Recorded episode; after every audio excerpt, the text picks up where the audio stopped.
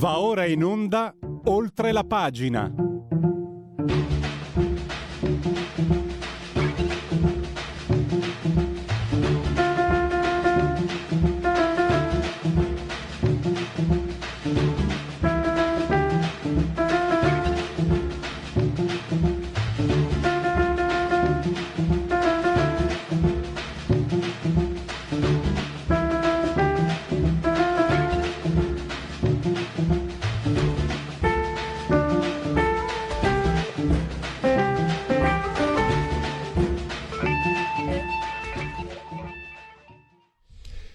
Andiamo con uh, l'inizio di Oltre la pagina di Radio Libertà, 10.43, siamo in ritardo di 3, 4, 5 minuti, recupereremo Cammin facendo.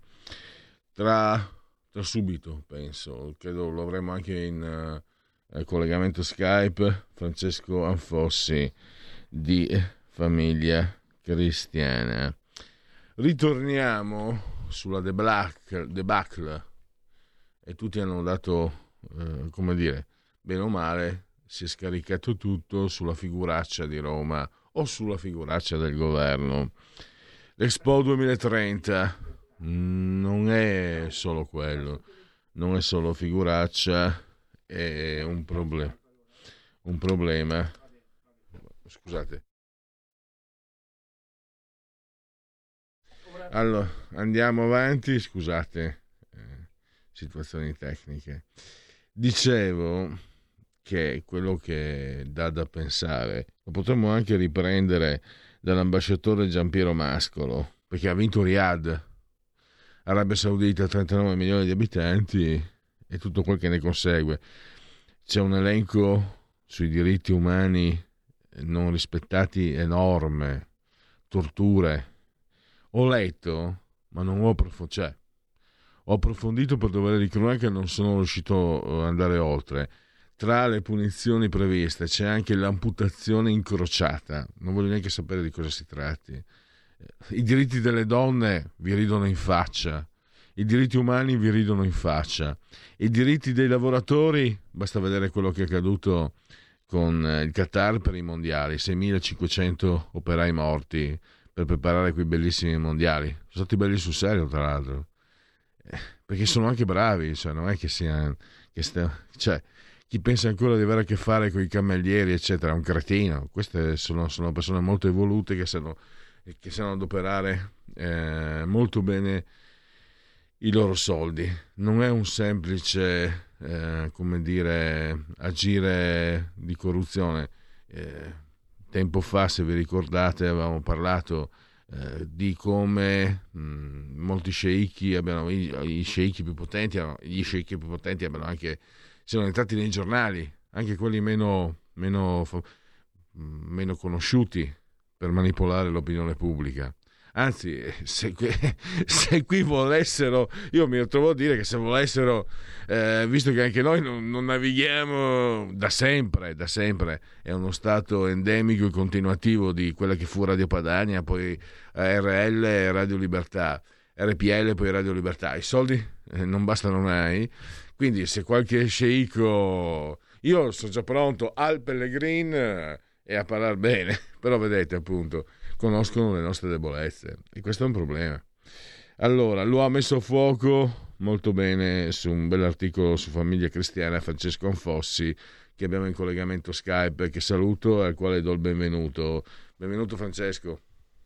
Buongiorno carissimi. No, non è male questa idea di Radio Riyadh, di trasformare Radio Libertà in Radio Riyadh. Bisogna lavorarci sopra. Francesco, se mi dai skate, se mi dai skate, mi metto anche tutto io, eh? Cioè, primum vivere, questo lo insegnavano i latini. no, a parte le mie battute, che però, che però cioè io faccio le battute, però la situazione del, del, del sopravvivere, della necessità quotidiana del, della sopravvivenza fa parte di, di, di tutti e mi sembra che questi signori abbiano capito come girano le cose dalle nostre parti.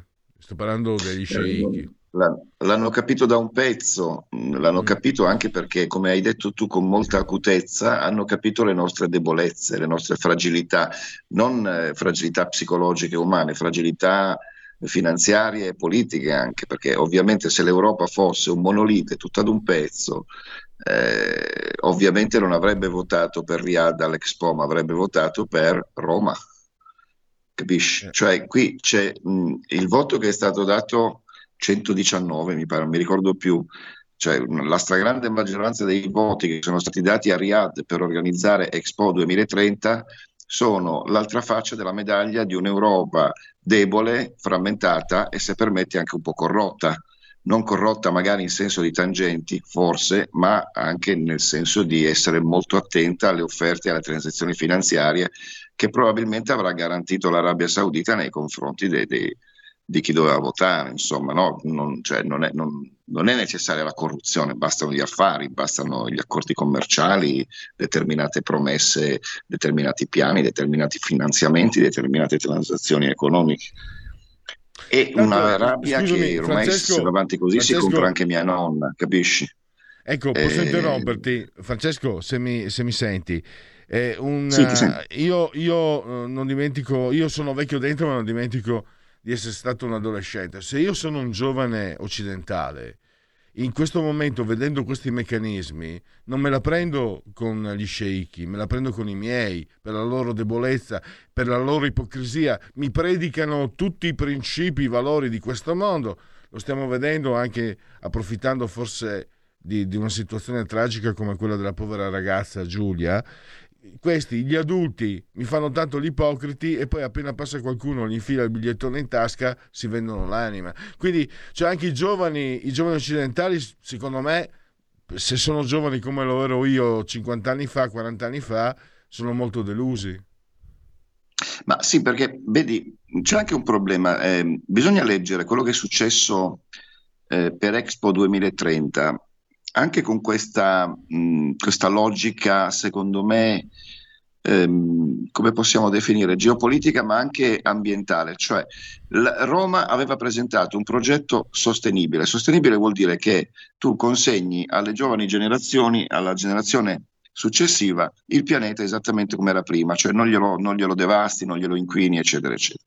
E infatti c'erano dei bellissimi padiglioni alimentati a energia solare, con le cosiddette energie rinnovabili e cose di questo genere. Cosa ha prevalso? Ha, prov- ha, prevalso la logica finanziaria, cioè questi si sono comprati Expo 2030 come, comprati, come il Qatar si è comprato il Paris Saint Germain, come si sono presi il nostro CT della nazionale, come si sono comprati Cristiano Ronaldo che non a caso era il testimonial della proposta araba eh, dell'Arabia Saudita e questo è molto grave, cioè sono due concezioni diverse, capito, che, so, che, erano in gioco, cioè la concezione di un rinnovamento ambientale per consegnare un pianeta ripulito giovani, ai nostri figli, è una concezione invece che deriva dai petrodollari. Eh, ricordo che il petrolio è eh, una materia fossile, di origine fossile, che libera CO2, quindi riscalda il pianeta, eccetera, eccetera, eccetera. Possibile che non, non si riesce a fermare questa deriva come possiamo definirla, materialista, eh? so, una volta si diceva materialista, adesso non so come si può dire, ma è questa la cosa grave, capisci? Oltre alla debolezza dell'Europa, che tu hai messo giustamente in luce, perché qui si tratta proprio di una debolezza, eh, ti ricordi Oswald Spengler, Il tramonto dell'Occidente, no? Ed era un libro del 1915, mi pare. Beh, non è cambiato molto, no? Non è cambiato nulla. Siamo ancora qui a eh, a discutere sulle debolezze quasi ontologiche dell'Occidente, no? dal punto di vista economico-finanziario. È una cosa grave. Tanto vero che qualcuno, nel commentare la vicenda di Expo 2030, ha parlato di scontro di civiltà, che secondo me non è uno scontro di civiltà, è uno scontro tra due concezioni diverse della vita, no? degli affari, del commercio. Eh, do, mh, il, l'ambasciatore che l'ambasciatore italiano che ha presentato il nostro progetto ha detto qui se va avanti così l'Arabia si compra un seggio al Consiglio permanente dell'ONU, capisci? È proprio una concezione mercantilista che va affermata, in cui gli arabi, devo dire, sono molto sofisticati, altro che cammellieri. Beh, forse è rimasta l'anima del cammelliere, no? Cioè l'anima commerciale, quella dell'arabo eh, bifido delle, delle mille e una notte, eccetera, però al di là degli stereotipi, qui stiamo parlando di un paese di 35 milioni di abitanti in cui c'è una casta dominante fortissima.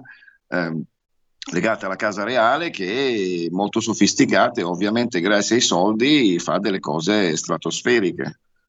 Eh, se, andiamo a Milano, eh, i maggiori grattacieli milanesi sono finanziati dal, dai paesi arabi, dai, dagli Emirati Arabi. Eh? Non dimentichiamo. il problema, il problema beh, Francesco, ci, ci, giro intorno, ma è inevitabile, anche tu eh, lo stai ribadendo. Il problema è che noi anziché competere ci facciamo comprare. Tanti anni fa, in sede Areana del Royale a Udine, Lega Nazionale Friuli, Umberto Bossi disse che il segreto di Berlusconi era quello di conoscere il prezzo di ogni uomo. Berlusconi è stato un esempio del capitalismo familista occidentale e quindi viene anche da lontano, non c'è, non c'è solo un degrado, non c'è solo una, un declino, c'è anche un principio forse che non era quello giusto. Beh, adesso mm, su Berlusconi non, non saprei no, cosa no, dire sinceramente. Non voglio, no. non voglio fermarmi su Berlusconi, intendevo che Però, il principio eh, del mercato è quello di conoscere il no, prezzo diciamo delle siamo persone. Siamo di fronte all'esasperazione di un principio mercantilista, capitalista, ultraliberista che poi ci porta a queste cose. Non, do- non dobbiamo dimenticare che loro possono comprarci, noi possiamo comprare fino a un certo punto loro, nel senso che loro hanno un sistema politico di potere assolutamente chiuso, medievale, eh, e poi dobbiamo anche parlare doverosamente della doppia faccia dell'Arabia Saudita, no? che l'Arabia Saudita che compra Ronaldo, ma è anche l'Arabia Saudita che, su cui pesa la macchia dell'omicidio di, di, un giornalista d'opposizione che si chiamava Khashoggi, che è stato fatto a pezzi nell'ambasciata turca, eh, nell'ambasciata scusate, araba in Turchia. Eh? Cioè un, un, omicidio feroce, se, se, se vi ricordate. E, e, poi tu hai ricordato i morti sul lavoro, dello schiavismo quasi da piramidi d'Egitto, no? queste valanghe di, di, di, lavoratori adoperati per arrivare presto all'appuntamento dei mondiali in Qatar. Sono cose su cui riflettere. Cioè la nostra democrazia è abbastanza forte da poter competere con questi sistemi. A Expo 2030 ha dimostrato di no. Anche perché, Francesco, le voci, diciamo, critiche nei confronti della, chiamiamola nostra democrazia, scendono in piazza per Hamas, eh, ma non scendono in piazza per i mondiali in Qatar, per i 6.500, anzi è emerse che ci furono addirittura un ex segretario della CGL Lombardia era coinvolto, poi adesso stanno cercando di, di, di affossare, ma non è tanto quello, è che eh, anche le voci critiche interne che dovrebbero contribuire a migliorare il nostro sistema, eh, sono, sono, depistate o, o, sono capricciose. Cioè, quello che Ma loro non piace... è molto più banale, è semplicemente un difetto ah, di informazione, nel senso che sono cose che si sanno poco. Famiglia Cristiana ha fatto il suo dovere perché ha messo in copertina questa cosa. Noi abbiamo denunciato quello che è successo in Qatar, nei lavori in Qatar, con una copertina, eh, l'altra faccia del mondiale, quindi su questo abbiamo fatto il, abbiamo fatto il nostro dovere, abbiamo, abbiamo fatto un'inchiesta. Eh, poi su, su, su, chi è implicato, sinceramente, in Italia mi sembra strano questa cosa qui che tu dici, non, non lo so, mi sembra francamente, boh, mi, sembra strana, insomma, che, però eh, è vero però che il Qatar ha utilizzato ogni mezzo per poter arrivare all'appuntamento del, dei mondiali eh, sfruttando la gente, ma non soltanto sfruttandola, non assicurando quelle misure di sicurezza necessarie in campo edile eh, o edile che si dica, insomma, c'è qualcosa che non va, eh, c'è qualcosa che va cambiato, a cominciare da noi stessi, da, da uomini dell'Occidente, che abbiamo dei valori, no? dei valori anche di tradizione cristiana che non riusciamo a imporre al resto del mondo. Ecco. Eh, ma dicevo, eh, scusami se insisto, i nostri anticorpi, cioè f- probabilmente gli anticorpi degli anni 60 e 70 che criticavano il sistema capitalista e consumista, forse erano più, come dire, più efficienti, più efficaci, non lo so, ma adesso mi sembra che siamo in preda dei capricci. Cioè qualcuno, per esempio, pensavo oggi, qualcuno ha confuso eh, gli Hezbollah con i nativi americani. Qualcuno ha confuso Arafat con Toro Seduto, Bin Laden con Cavallo Pazzo. però pasticciando la storia, probabilmente. Cioè qualcuno va su, su va, va, si fa governare da, mm, come dire, da capricci intestini, non da riflessioni. È vero che quando protesti parti soprattutto con l'istinto, per carità, ma però il ragionamento, la riflessione successiva, cioè io, ne abbiamo già parlato, ti ricordi, no? Eh, anch'io, come te, tu hai detto, sento, sento gli ebrei come fratelli maggiori però non, non, potete dirmi perché sto dalla parte degli ebrei che io voglio il massacro dei palestinesi, il contrario, cioè io piango se penso alle vittime innocenti palestinesi, Ma però questo, quelli che questo... sostengono... Prego, prego. No, ehm, questo è dovuto a un modo di ragionare ehm, che io noto, noto anche come giornalista negli ultimi decenni, è molto bipolare, è molto alfanumerico, cioè o sta di qua o sta di là. No, non si riesce mai a, a concepire che la verità può avere anche due facce, può avere anche due, due aspetti. No? Non è che se tu condanni Hamas, eh, i macellai di Hamas, eh, sei, a, eh, eh sei, a, favore dei bombardamenti a Gaza che hanno, che hanno ammazzato 3.000 bambini e 10.000 persone innocenti. Cioè, uno può essere contrario al, al, al, perché l'odio poi è la, la, radice dell'odio è la stessa, no? Condividi certo. questa cosa.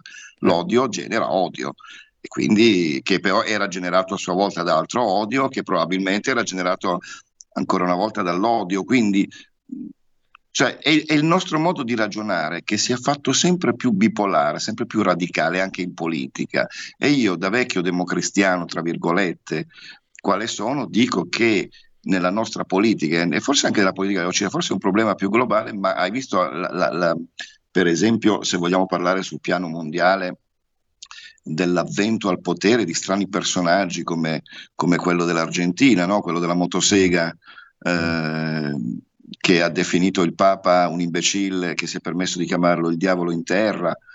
Cioè, stiamo assistendo a una radicalizzazione della politica, del nostro modo di vedere, che poi ci porta a queste considerazioni. Al fatto che se tu vai in piazza a, a manifestare contro i bombardamenti a Gaza, sei, anti, sei anti-ebreo, ma perché? Cioè, tu, tu, tu, sei contro l'odio, cioè, il Papa dice è, eh, è, la guerra a cui sono contrario, capito? Non è eh. questo o quella fazione. Questa, questo radicamento qui, questa concezione che è molto ben esposta, lo ricordo nella, nell'enciclica Fratelli Tutti di Francesco, e, e è, deve essere approfondita, deve essere più eh, portata in giro, deve essere più considerata, perché come dice eh, un'intervista recente del, del, segretario di Stato Parolin al mensile di Comunione, Liberazione e Tracce, lo voglio citare perché è un'intervista meritoria, anche in Occidente la nostra concezione ormai è quella di creare muri anche all'interno della nostra famiglia, a partire dalla nostra famiglia, cioè si stanno creando tutta una serie di divisioni in Occidente, anziché parlare di incontro, di cultura dell'incontro, stiamo sempre di più andando verso una cultura dell'antagonismo, del nemico, del nemico che spesso vediamo anche in casa, e qui mi ricollego al, al, al femminicidio no? cui, a, a, cui accennavi prima. Cioè c'è una cultura che va ri, reimpostata e va riproposta, che è la cultura dell'incontro, della fratellanza. E da lì poi scattano altri meccanismi certo. politici e culturali che ci portano a vivere meglio, a una società migliore. Mm. Francesco, siamo in chiusura. Siamo stati un po' vaghi oggi? Siamo stati no, un po' generici, no, cosa dici? No, Però secondo me era doveroso dire queste no, cose. No, no, no, assolutamente. Francesco, tra l'altro, allora io chiudo così. Eh, sai che io non ero tanto, a parte che tu mi stai facendo cambiare completamente idea sui democristiani, accidenti a te, ti voglio bene, ma eh, io ho cambiato idea, non ho cambiato idea, io rimango con certe posizioni critiche nei confronti di certe posizioni di Papa Francesco, ma ti, ti dissi che quando ho letto il discorso sulla, sugli anziani scorso, l'anno scorso, un anno e mezzo fa ormai, sono rimasto rapito, un po' come il discorso in versi completamente diversi, eh, il discorso di Ratisbona, di Ratzinger, mi ha, per quello che si può, con, il sottoscritto, mi ha illuminato il discorso di Papa Francesco. Insomma, io non sono d'accordo con Papa Francesco, non so cosa mi è successo, ma sento che gli voglio bene. Mi permetto di volergli bene senza conoscerlo, senza... Allora, siccome so che non sta molto bene, io non sono un praticante, non so pregare, quelle cose lì l'ho perse di vista. Nel... Mi sono permesso, chiedo anche scusa, forse sono un po' troppo eh, non so se vedi in condivisione, ho dedicato al Papa, io mi diletto di disegno, robe così, ho dedicato al Papa un ritratto eh, augurandogli ogni bene. Eh, lo sto mandando in condivisione e veramente auguri a Francesco. È molto bello, complimenti. Beh, diciamo, diciamo molto bello. Beh, beh diciamo che, che, sono stato ispirato perché... Mi dispiace per gli ascoltatori che ci sentono solo in radio, che non possono vederlo, però è molto bello. Ti ringrazio. È un papa molto so... sofferente, però devo dire. Eh? È un papa eh, sofferente. Ma, ma, ma l'auspicio, l'auspicio che sia come il ritratto di Dorian Gray, che le sofferenze siano nel quadro e invece eh, quello che lui come persona ne venga fuori alla grande. Pensa, non sono d'accordo con quello che dice, ma non so perché, io non so cosa mi è successo. Io sento che a Bergoglio, o Bergoglio per dirla all'italiana, ma lui è argentino, quindi eh, gli voglio bene e quindi mi dispiace che sia sofferente e gli auguro ogni bene. Come, quasi come se fosse Mi sembra un buon di una... punto di partenza, carissimo. Sembra è un buon punto di partenza per iniziare un cammino, chi lo, chi lo sa. Assu- sì, sì. Può, alla mia età si può cominciare a pensare anche di cominciare certi cammini. Francesco, purtroppo, guarda, con te starei a parlare per ore. Eh, però purtroppo abbiamo dei limiti, eh, abbiamo sforato. Io ringrazio Francesco Anfossi di Famiglia Cristiana. Io ringrazio appunto... te e ringrazio soprattutto gli ascoltatori di Radio Libertà. Radio Libertà. Un saluto affettuoso da Famiglia Cristiana. Grazie. La tua radio è ascoltabile anche con la televisione in digitale. Sul telecomando della televisione digitale o del tuo ricevitore digitale puoi scegliere se vedere la TV o ascoltare la radio. Risintonizza i canali radio e troverai anche Radio Libertà, canale 252.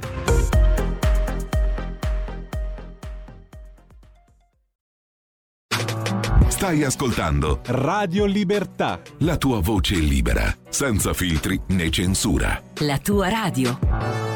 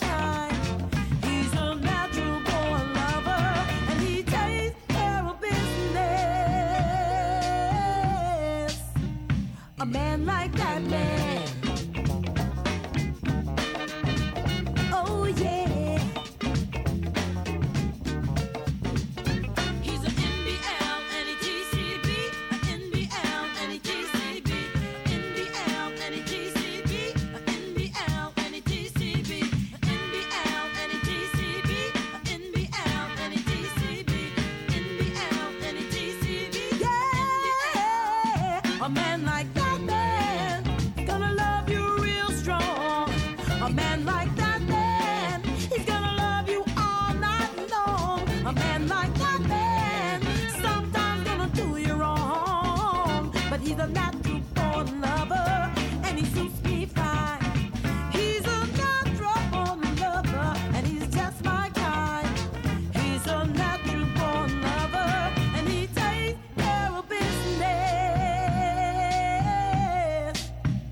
A man like that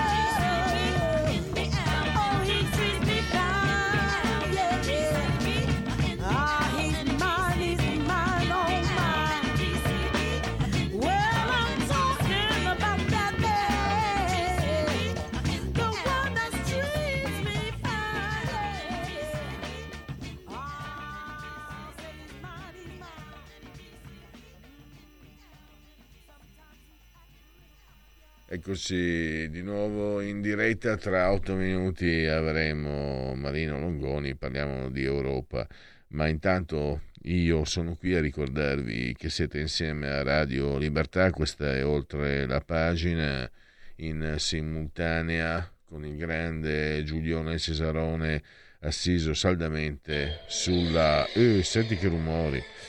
Sulla tolda di comando in regia tecnica. Questi sono rumori di sottofondo, sono rumori d'ambiente che eh, abbassiamo intanto, che anticipano gli applausi doverosi alla proposta musicale mm, che è provenuta dalle nostre fonti, precisamente dalle mie personalissime, nutritissime librerie discografiche cioè, ovvero sia Sharon Jones.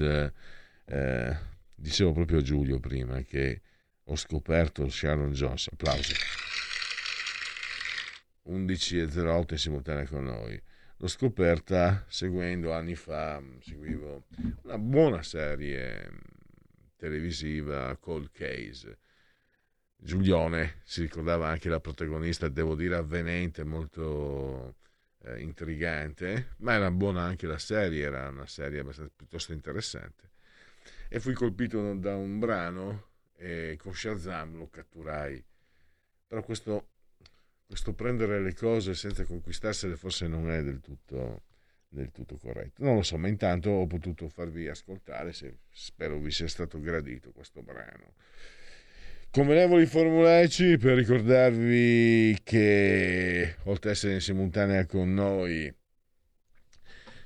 Radio Libertà, eh, noi siamo sospesi a 108 metri sopra il livello del mare, 26 gradi centigradi eh, sopra lo zero la temperatura, la temperatura interna, eh, poi quella esterna ve la dico subito Intanto un abbraccio lo rivolgo forte, forte, forte, forte alla signora Cotilda, Carmela e Angela, che, Adriana Angela, che ci seguono, ma ci seguiscono anche, lo ammette la sintassi, TIE, dal canale 252 del digitale televisivo terrestre, perché Radio Libertà è anche una radiovisione. Chi si abbona a Radio Libertà campa oltre cent'anni. Meditate, gente, meditate.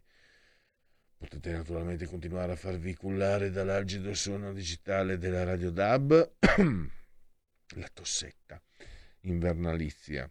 E naturalmente con le applicazioni iOS Android eh, potete seguirci ovunque voi siate con smartphone, iPhone, tablet, mini tablet, iPad, mini iPad e chi ne ha più ne metta. Una cosa non esclude l'altra.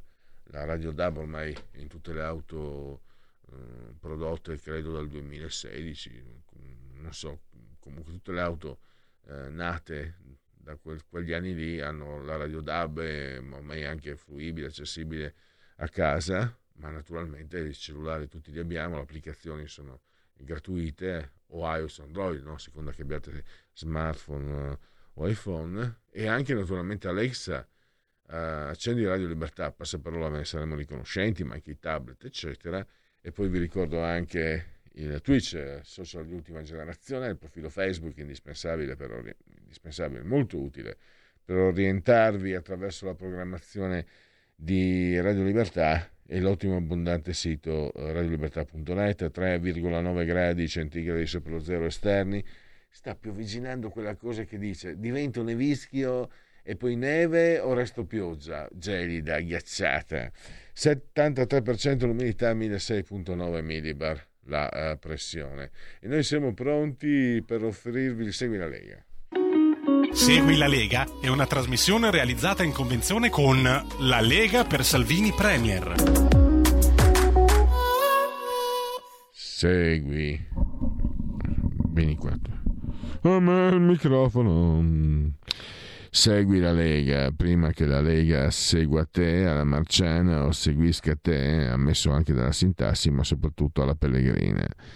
Legaonline.it, scritto legaonline.it, naturalmente molte cose si possono fare, per esempio iscrivervi alla Lega, come si fa? Si versano 10 euro, lo potete fare anche tramite PayPal, PayPal, senza nemmeno vi sia la necessità che siate iscritti a PayPal, PayPal, poi rilasciate il codice fiscale e gli altri dati richiesti e quindi vi verrà recapitata la magione per via postale, ma se di mezzo ci sono poste italiane, noi raccomandiamo ampi, profondi e accalorati gesti apotropaici alle femminucce e maschietti, a tutti, tutto il resto del panorama arcobaleno sessuale che vogliate, sentimentale, la tessera Lega Salvini Premier il gesto di autodeterminazione civica, ovvero sia il 2 per 1000, soldi nostri che lo Stato se li tiene, però almeno possiamo dirgli dove spenderli, in questo caso noi spenderli, noi in questo caso vi diamo un consiglio, un suggerimento di ordine politico, il D43, cioè per la Lega.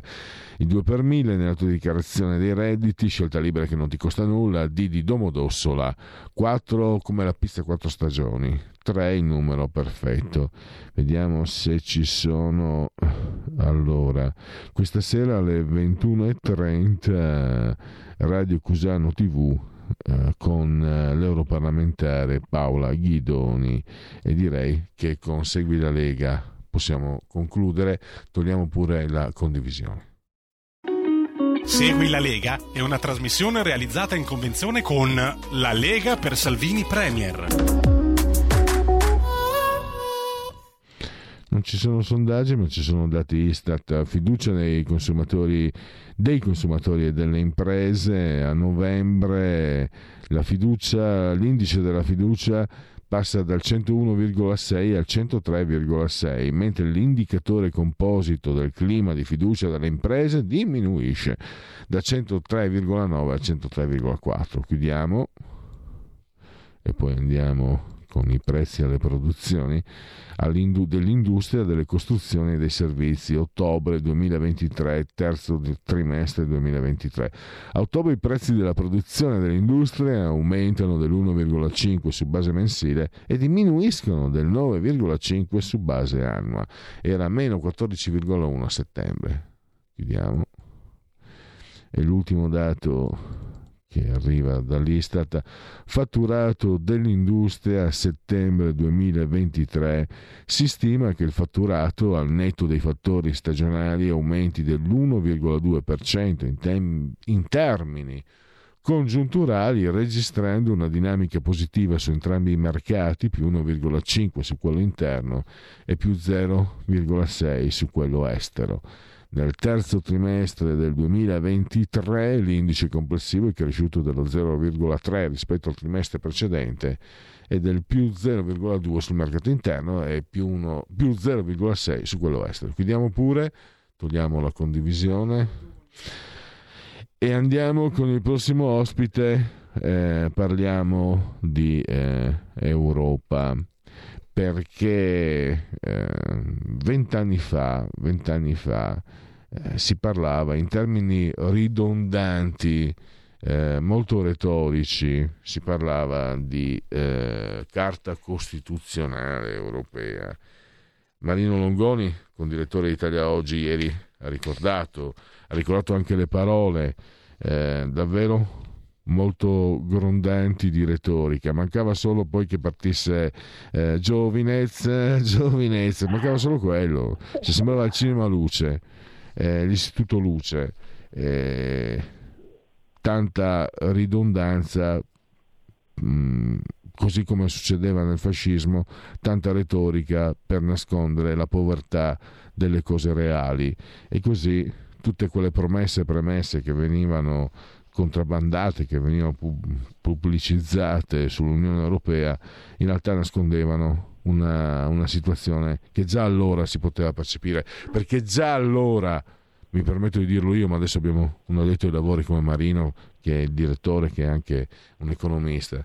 Già allora il modo in cui si è entrati nell'euro, mi permette, cioè non lo dico io, lo dicono anche economisti importanti, era sbagliato. Quindi già questa Unione Europea era partita col piede sbagliato, nonostante l'Europa avesse uno spirito che coinvolgeva tutti, tutti noi, cioè dicono la Lega ha votato a favore dell'Unione Europea nel 92, certo, ma un conto è l'Europa Unita, un conto è l'istituzione di Bruxelles che non funziona, che è sbagliata, mi permetto di dirlo io, ma mi sembra che lo dicano eh, lo dica lo stato delle cose. Marino, direttore Marino Longoni, eh, grazie per essere qui con noi. Ti saluto, ti ringrazio e ti chiedo subito cosa ne pensi allora, partendo dal tuo articolo. Eh, già, era già partita col piede sbagliato e oggi tutti i nodi stanno venendo al pettine. Grazie a voi, buongiorno a tutti. Beh, eh, che l'Europa fosse partita col piede sbagliato adesso mi sembra che sia abbastanza evidente a tutti, però vent'anni fa quando si tentò di fare la Carta Costituzionale Europea che poi abortì per colpa perché fu rifiutata dalla Francia e dal Belgio, beh allora non era così chiaro. E questa retorica era quasi convincente, nel senso che sì, era un po' di melassa, un pochino di dolciastra, però eh, in realtà metteva insieme dei valori nei quali molti, molti, moltissimi credevano, tutto sommato eh, l'Europa riunificata, eh, perseguire il processo di civiltà, di progresso, di prosperità. Chi è contro il progresso e la prosperità? Per il bene di tutti i suoi abitanti, compresi i più deboli e bisognosi, e chi è contro i deboli e bisognosi? Che vuole restare un continente aperto alla cultura, al sapere, al progresso sociale, e chi può essere contro? Che desidera approfondire il carattere democratico e trasparente della vita pubblica e operare a favore della pace, della giustizia e della solidarietà del mondo. Chi può essere contrario? Cioè, questa era la retorica di quegli anni. Poi, forse anche eh, eh, l'evidenza che questa retorica non si concretizzava, non, non, non si trasformava in realtà, ha fatto probabilmente esplodere anche quei movimenti detti populisti o anti-europei, eccetera, che hanno caratterizzato gli anni successivi. Adesso anche questi movimenti sono un po', sono hanno un po' calato le ali, per la verità ma rimane evidente il fatto che eh, l'Europa si trova oggi a fronteggiare problemi che non ha nessuna possibilità di, di, di risolvere, ma neanche di gestire. Facciamo qualche esempio, il, eh, il, il problema dell'immigrazione. L'anno scorso oltre un milione, un milione, di richieste di immigrazione, senza contare le centinaia di migliaia di immigrati abusivi che non risultano da nessuna parte e, e, quest'anno aumenteranno ancora, nei prossimi anni aumenteranno ancora e sono destinati ad aumentare nessuno è in grado di fermarlo. I, i paesi europei fanno lo scaricabarile, quindi c'è il principio per cui lo Stato di, di prima accoglienza se ne deve far carico, e che Italia, Germania, Italia, Spagna e Grecia possono farsi carico di, di mezza Africa, quindi eh, gli altri si voltano dall'altra parte, problema che non si può risolvere eh, non solo non si può risolvere, ma in realtà ci sono alcuni paesi, per fortuna non l'Italia, ma paesi come la Francia e la Germania che hanno già grandi comunità di, di, di, di immigrati, soprattutto islamici, che creano problemi enormi perché ormai non, non, non, non c'è più da parte di questi immigrati il tentativo di integrarsi, come era magari qualche decennio fa, quando erano piccole le comunità di immigrati, ma c'è il tentativo di eh, autogestirsi, ci sono migliaia di comunità, di piccoli paesi o di zone, quartieri in Francia di immigrati musulmani dove vige sostanzialmente la Sharia e non entra neanche la polizia perché ha paura. Quindi fanno quello che vogliono e il loro obiettivo in alcuni casi, anzi spesso, è addirittura quello di eh, conquistare tutto il territorio e, di, e appropriarsene. e, l'Europa non è in grado di, non ha nessuna risposta di fronte a, a, questa, a questa, che è una realtà che interessa alcuni paesi di più, altri di meno, ma che è una realtà che nel tempo non può che eh, diventare sempre più grave. A, a, anche a fronte del fatto che eh, l'Europa da almeno dieci anni si trova di fronte a un calo demografico che non ha anche qui nessuna possibilità di risolvere perché hai voglia di dare i 24, 24 euro in più alle mamme o, o, un giorno di permesso straordinario alle mamme o ai papà per, ma, ma, la mentalità dei nostri giovani ormai non ha più niente a che vedere con la, la creazione una famiglia, la maternità, la paternità, sono in mente ben altro, o gli abbiamo messo in mente ben altro. Per cui il calo demografico non può che aumentare. Ma poi ci sono un sacco di altri problemi. La guerra, abbiamo la guerra ai confini d'Europa, forse che noi siamo stati determinanti per cercare di fermare questa guerra, se non ci fossero stati gli americani, eh, col cavolo che gli, gli ucraini sarebbero riusciti a difendersi. E in Israele, forse che possiamo dire una parola intelligente, eh, risolutiva, decisiva per, per, per, risolvere il problema? Zero. Quindi sui problemi re- reali del mondo contemporaneo l'Europa non è in grado di toccare palla, non è in grado nemmeno di risolversi i suoi problemi, come quello appunto di un'immigrazione destinata a diventare sempre più aggressiva. E quindi che fine ha fatto quell'ottimismo forse un po' scriteriato di 20 o 25 anni fa? Eh, si, si è risolto in nulla, adesso siamo tutti allibiti di fronte a una realtà che comunque non si può della quale non si può fare a meno perché anche il Covid almeno a livello europeo è stato affrontato, va bene, in qualche modo si può contestare, però comunque non era mica una realtà che si poteva affrontare a livello nazionale, almeno quello a livello europeo eh, si è cercato di, di, di trovare una, una, risposta nei limiti del possibile, ma eh, ci troviamo di fronte a problemi che sono più grandi delle nostre capacità di, di gestione. E, e, questo, e, a questo almeno bisogna cominciare a rendersene conto no? per evitare di andare avanti come, come dei ciechi. Non ti sembra, direttore, fondamentalmente però siamo venuti meno a certi presupposti. Io credo che lo slancio che è diventato retorico, mm, tristemente retorico, quello del 2003, eh, veniva da lontano. L'Europa del dopoguerra e io ti dico, da ragazzo, da giovane, benvenga l'Europa, che bello, dopo, dopo due, guerre 20, due guerre incredibili, atroci in 25 anni. Eh, poi quando si è giovani eh, abbattere i, i, confini, i paletti è be- sembra sempre bello e lo è spesso, eh, per carità.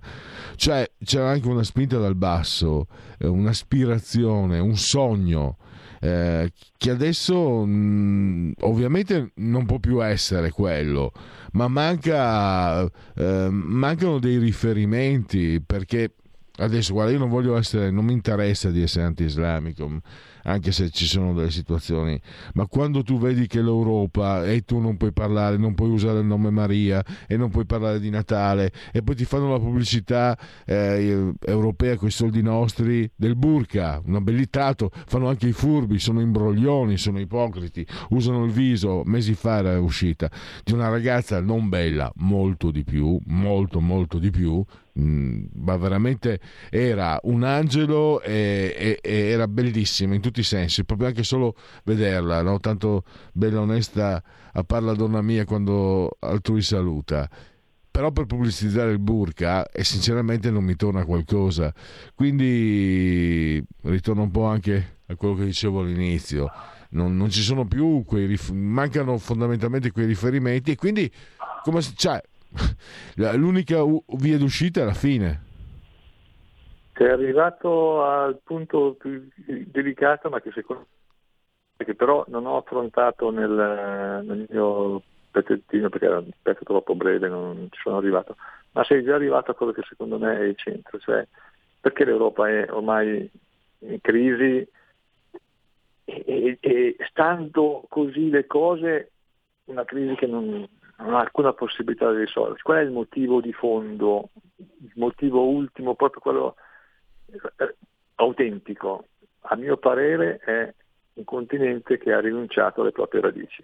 Il fatto che eh, la Costituzione eh, avesse, nonostante tutte le richieste fatte più volte da Giovanni Paolo II, rinunciato addirittura di inserire un riferimento alle radici cristiane dell'Europa, che sono le sue radici più autentiche, più forti, più vere, che sono la sua forza, e invece adesso vengono rinnegate, ci troviamo con un'Europa degli LGBT, l'Europa dei diritti di chissà che cosa, l'Europa che non si può nominare eh, che, l'aggressore è stato un islamico, l'Europa che ha paura di, tutto, l'Europa che non conclude niente.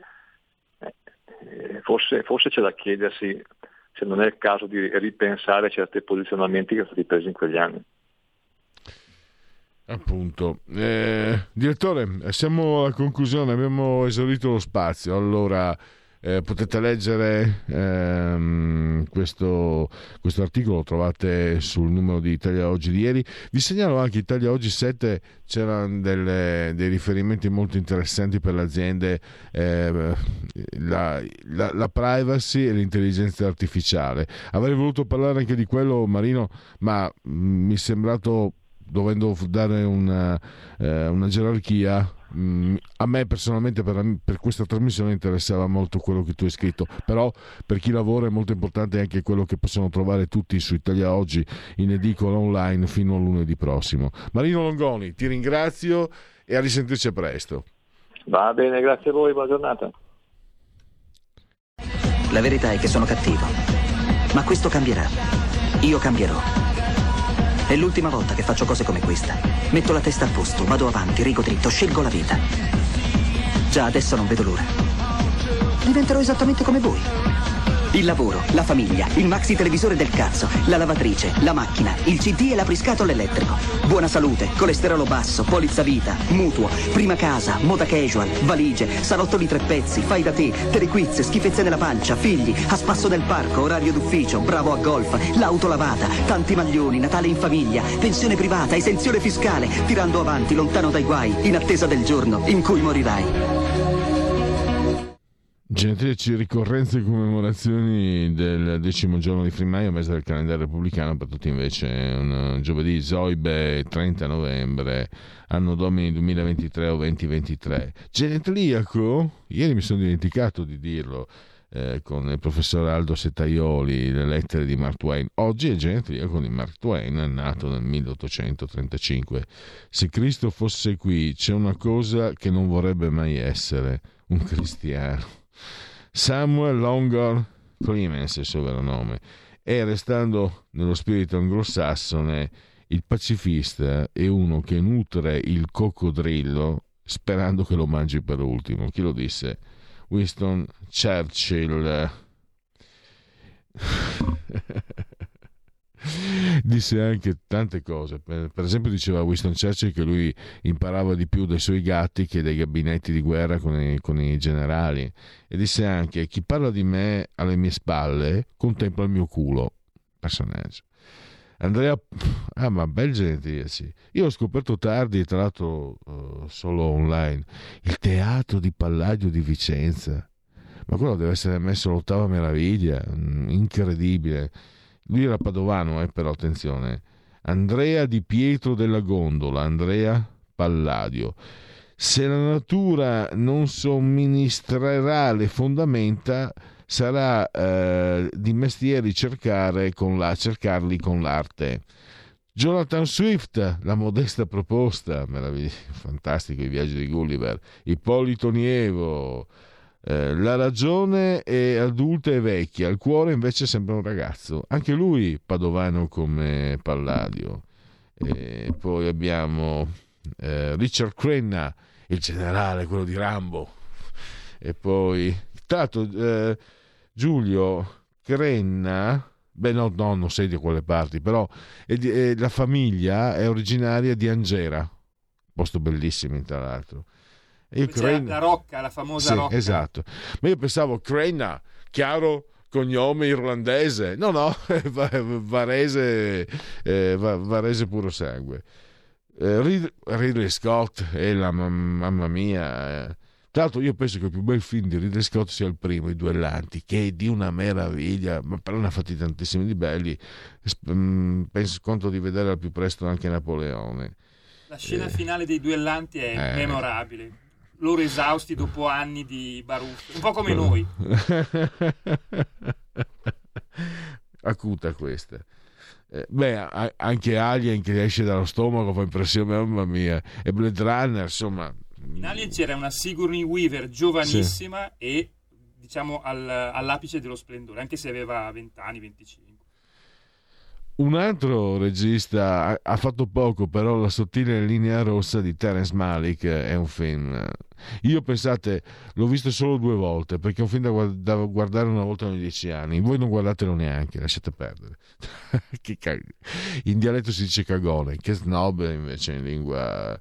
Marina Abramovic, artista serba, eh, e poi David Mamè che ha scritto la sceneggiatura di Sesso e Potere, grande film, faceva tantissimo anche al Marciano Pinti, bel film. E poi Billy Idol, uh, Eyes Without Face, William Bro, Bro, Bro credo, sì. Marco Torricelli, non il calciatore, ma un autore, un disegnatore molto valido della Bonelli, Zagoro soprattutto. E poi Ben Stiller, eh, attore comico statunitense. 11.32, ho sforato due minuti, e quindi mi taccio immediatamente. Ringrazio il grande Giorgio Cesare Carnelli, assiso sotto le comando di regia tecnica. Tra pochissimo, tra tre minuti, eh, Lega Liguria e quindi che altro? Miau. Stai ascoltando Radio Libertà. la tua voce libera, senza filtri né censura. La tua radio.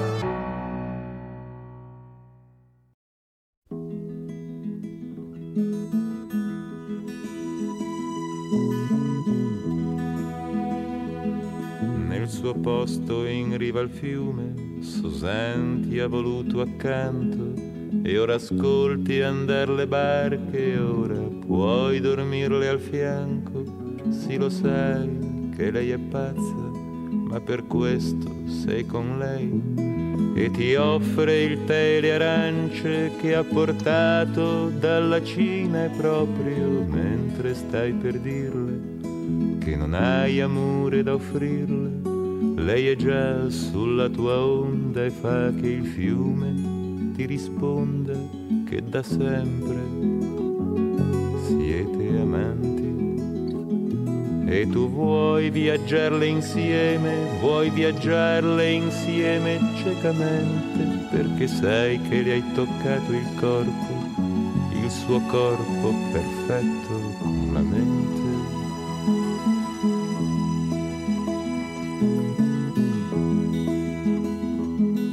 E Gesù fu un marinaio finché camminò sull'acqua e restò per molto tempo a guardare solitario dalla sua torre di legno. E poi quando fu sicuro che soltanto agli annegati fosse dato di vederlo disse siate marinai finché il mare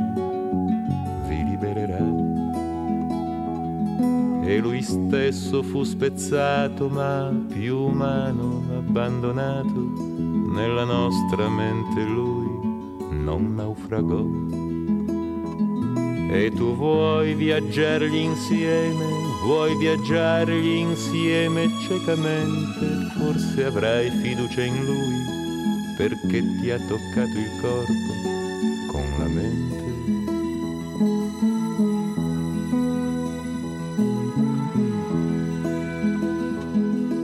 e Susan ti dà la mano, ti accompagna lungo il fiume, porta addosso stracci e piume presi in qualche dormitorio, il sole scende come miele su di lei, donna del porto, che ti indica i colori fra la spazzatura e i fiori, scopri eroi tra le alghe marce.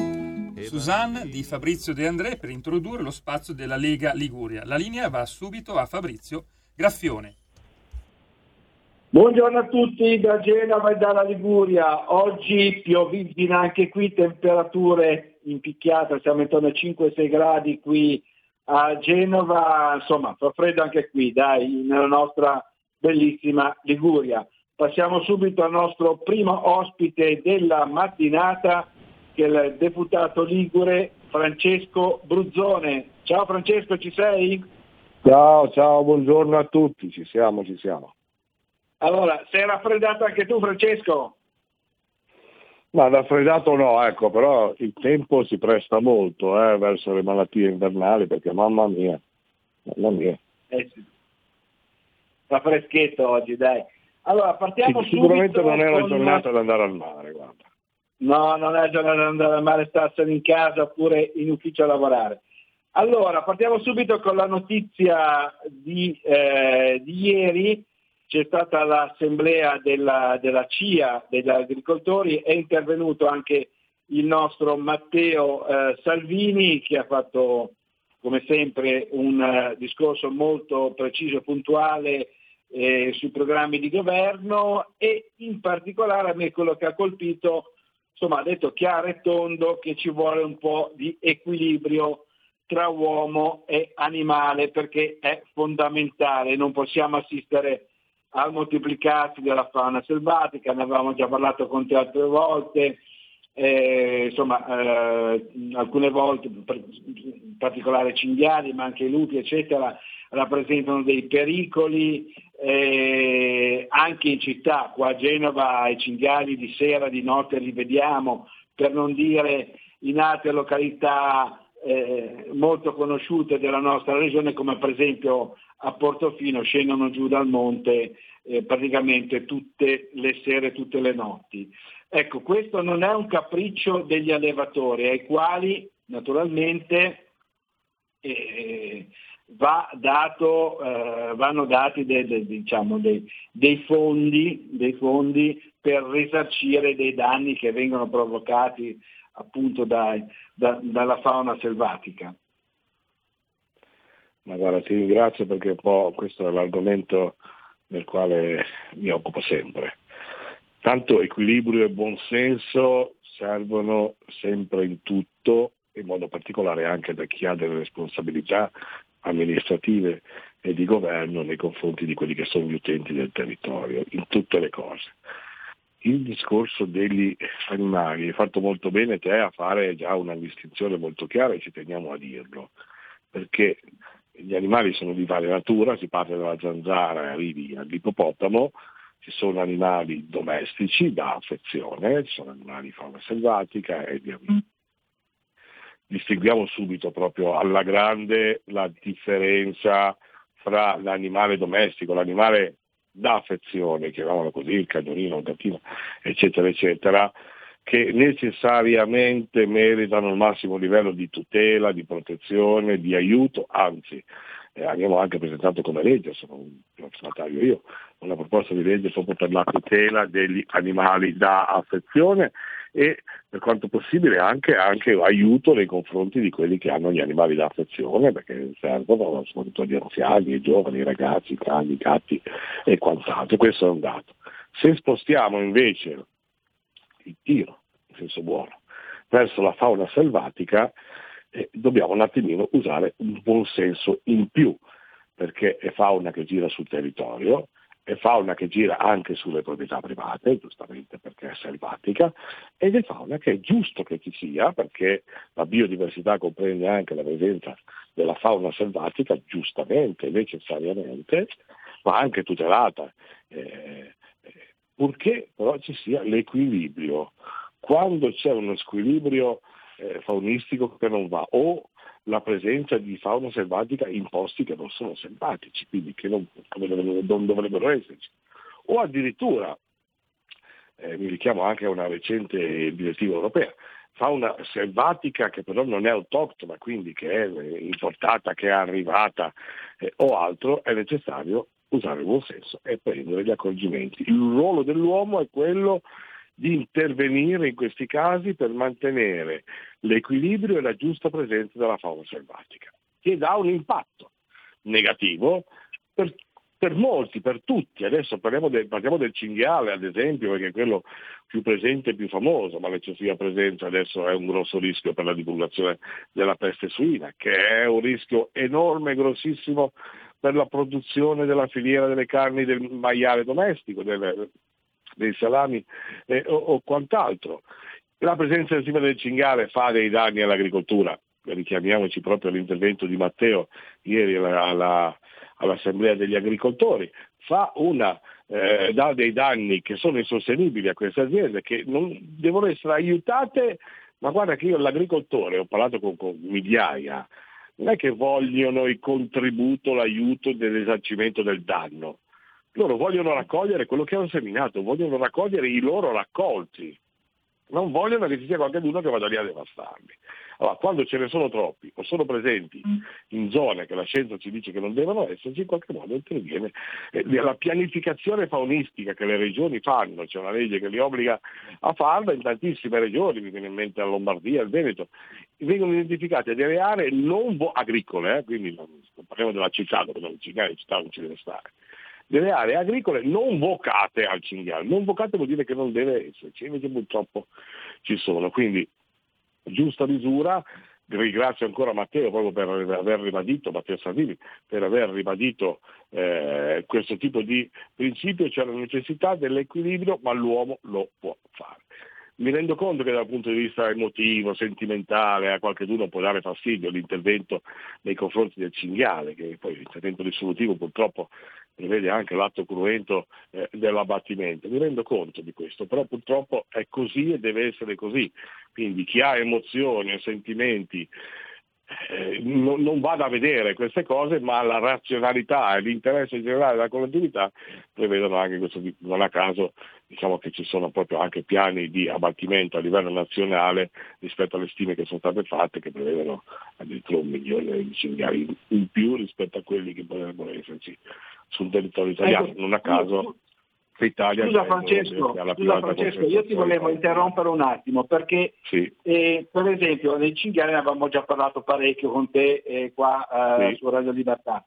Eh, ecco, adesso però qua in Liguria spostiamoci un attimino sul locale, oramai praticamente se tu vai nell'entroterra eccetera cani non ce n'è più. Eh, non parliamo delle altre, del, degli altri animali, perché c'è un problema dei lupi. Tu tra l'altro sei relatore alla Camera, mi sembra, su questo argomento.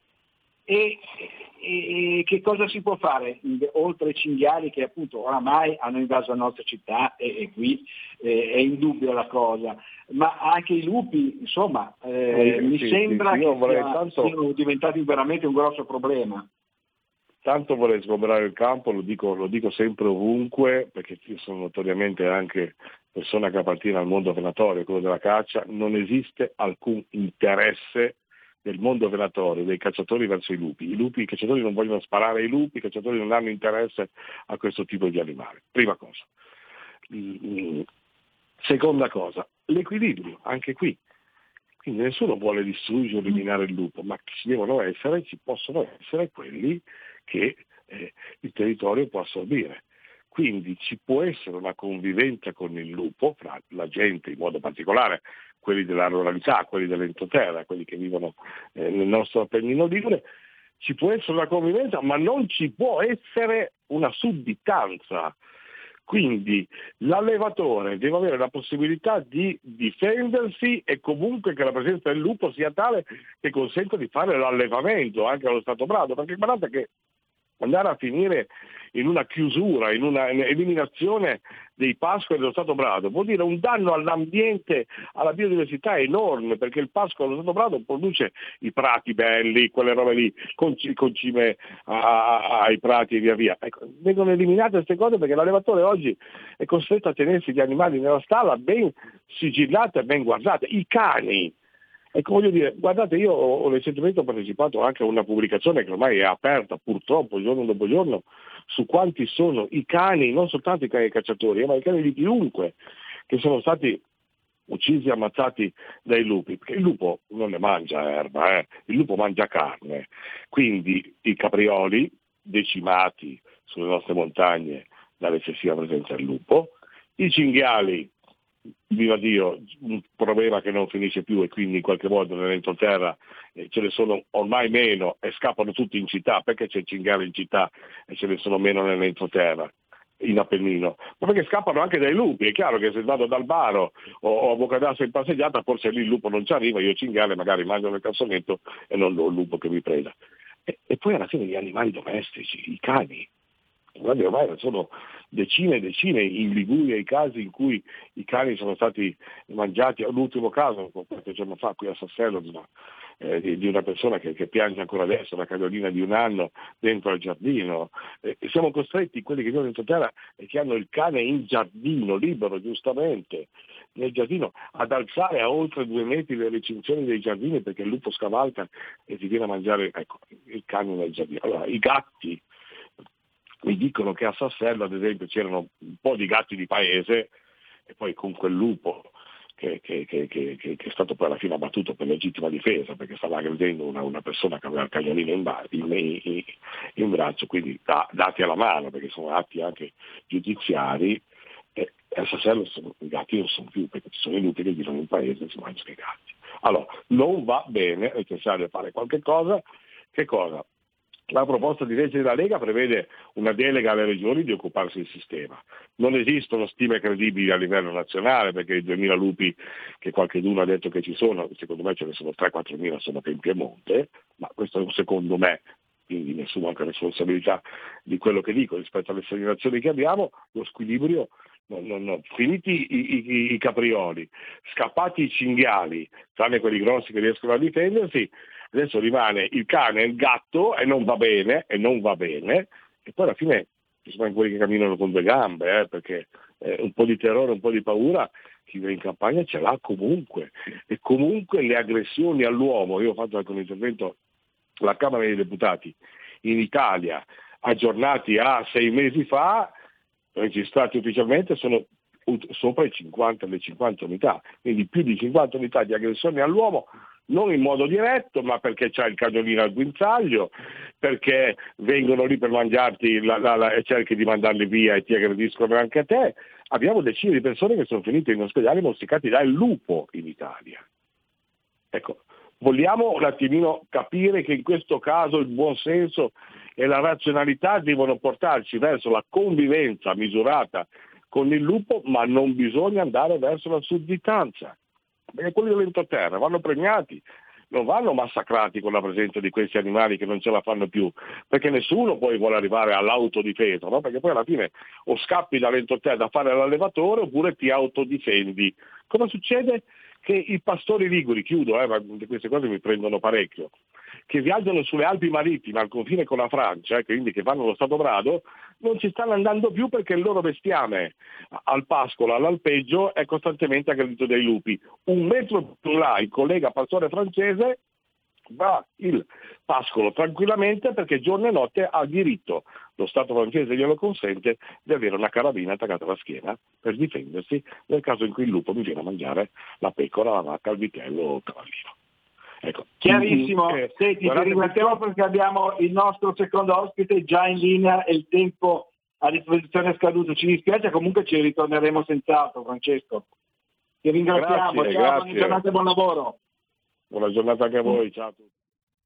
Grazie, grazie ancora al nostro deputato Ligure Francesco Bruzzone che come sempre è stato veramente puntuale, preciso esauriente nella sua esposizione. Comunque ci torneremo perché è un tema che interessa molto il nostro entroterra ligure. E passiamo, come dicevo, al nostro secondo ospite della mattinata, che è il nostro senatore Spezzino, Stefania Pucciarelli, dovrebbe essere già in linea la Stefania. Ciao, Fabrizio, un buongiorno ai radioascoltatori. Io in questo momento sono in aula perché stiamo approvando il decreto eh, sull'immigrazione, c'è una discussione in questo momento perché 5 Stelle sta parlando della sentenza che ha condannato la Corte di Strasburgo, che ha condannato l'Italia al risarcimento di due minori che all'epoca erano stati trattenuti nel centro per adulti, peccato che allora eh, al governo c'era Gentiloni e il ministro era Miniti, quindi cioè, veramente è, è, è, è inverosimile questa eh, sceneggiata alla quale stiamo assistendo, quindi vi volevo rappresentare il momento in diretta dal Senato. E proprio al Senato tra l'altro c'è io parto subito con questa notizia perché secondo me è una notizia probabilmente leggera ma molto eh, divertente e importante perché i ragazzi autistici dell'associazione Luna Blu sono venuti dalla Spezia a Roma in Senato e hanno preparato una, una cena speciale per, eh, per, i senatori. Mi sembra successo ieri o l'altro ieri, eh, Stefania. Esatto, è stato martedì 28, è venuta una delegazione di questa associazione che si chiama Luna Blu e Out Out, nata nel 2014 che sta raccogliendo un notevole successo perché realmente riesce a, a, lavorare sui ragazzi autistici, è nata per lavorare su quelli eh, che avevano un'età dall'adolescenza in su, oggi stanno iniziando anche proprio eh, a seguito delle richieste dell'azienda sanitaria locale di poter lavorare addirittura sui bambini perché da quanto rappresentava il Presidente proprio sui bambini si riesce a lavorare molto bene si riesce anche a recuperare alcune situazioni, quindi eh, sono venuti a, nel ristorante del Senato, hanno preparato la cena per i senatori, per i dipendenti del Senato. Eh, devo essere sincera che la cosa è stata gradita proprio veramente da parte di tutti i colleghi,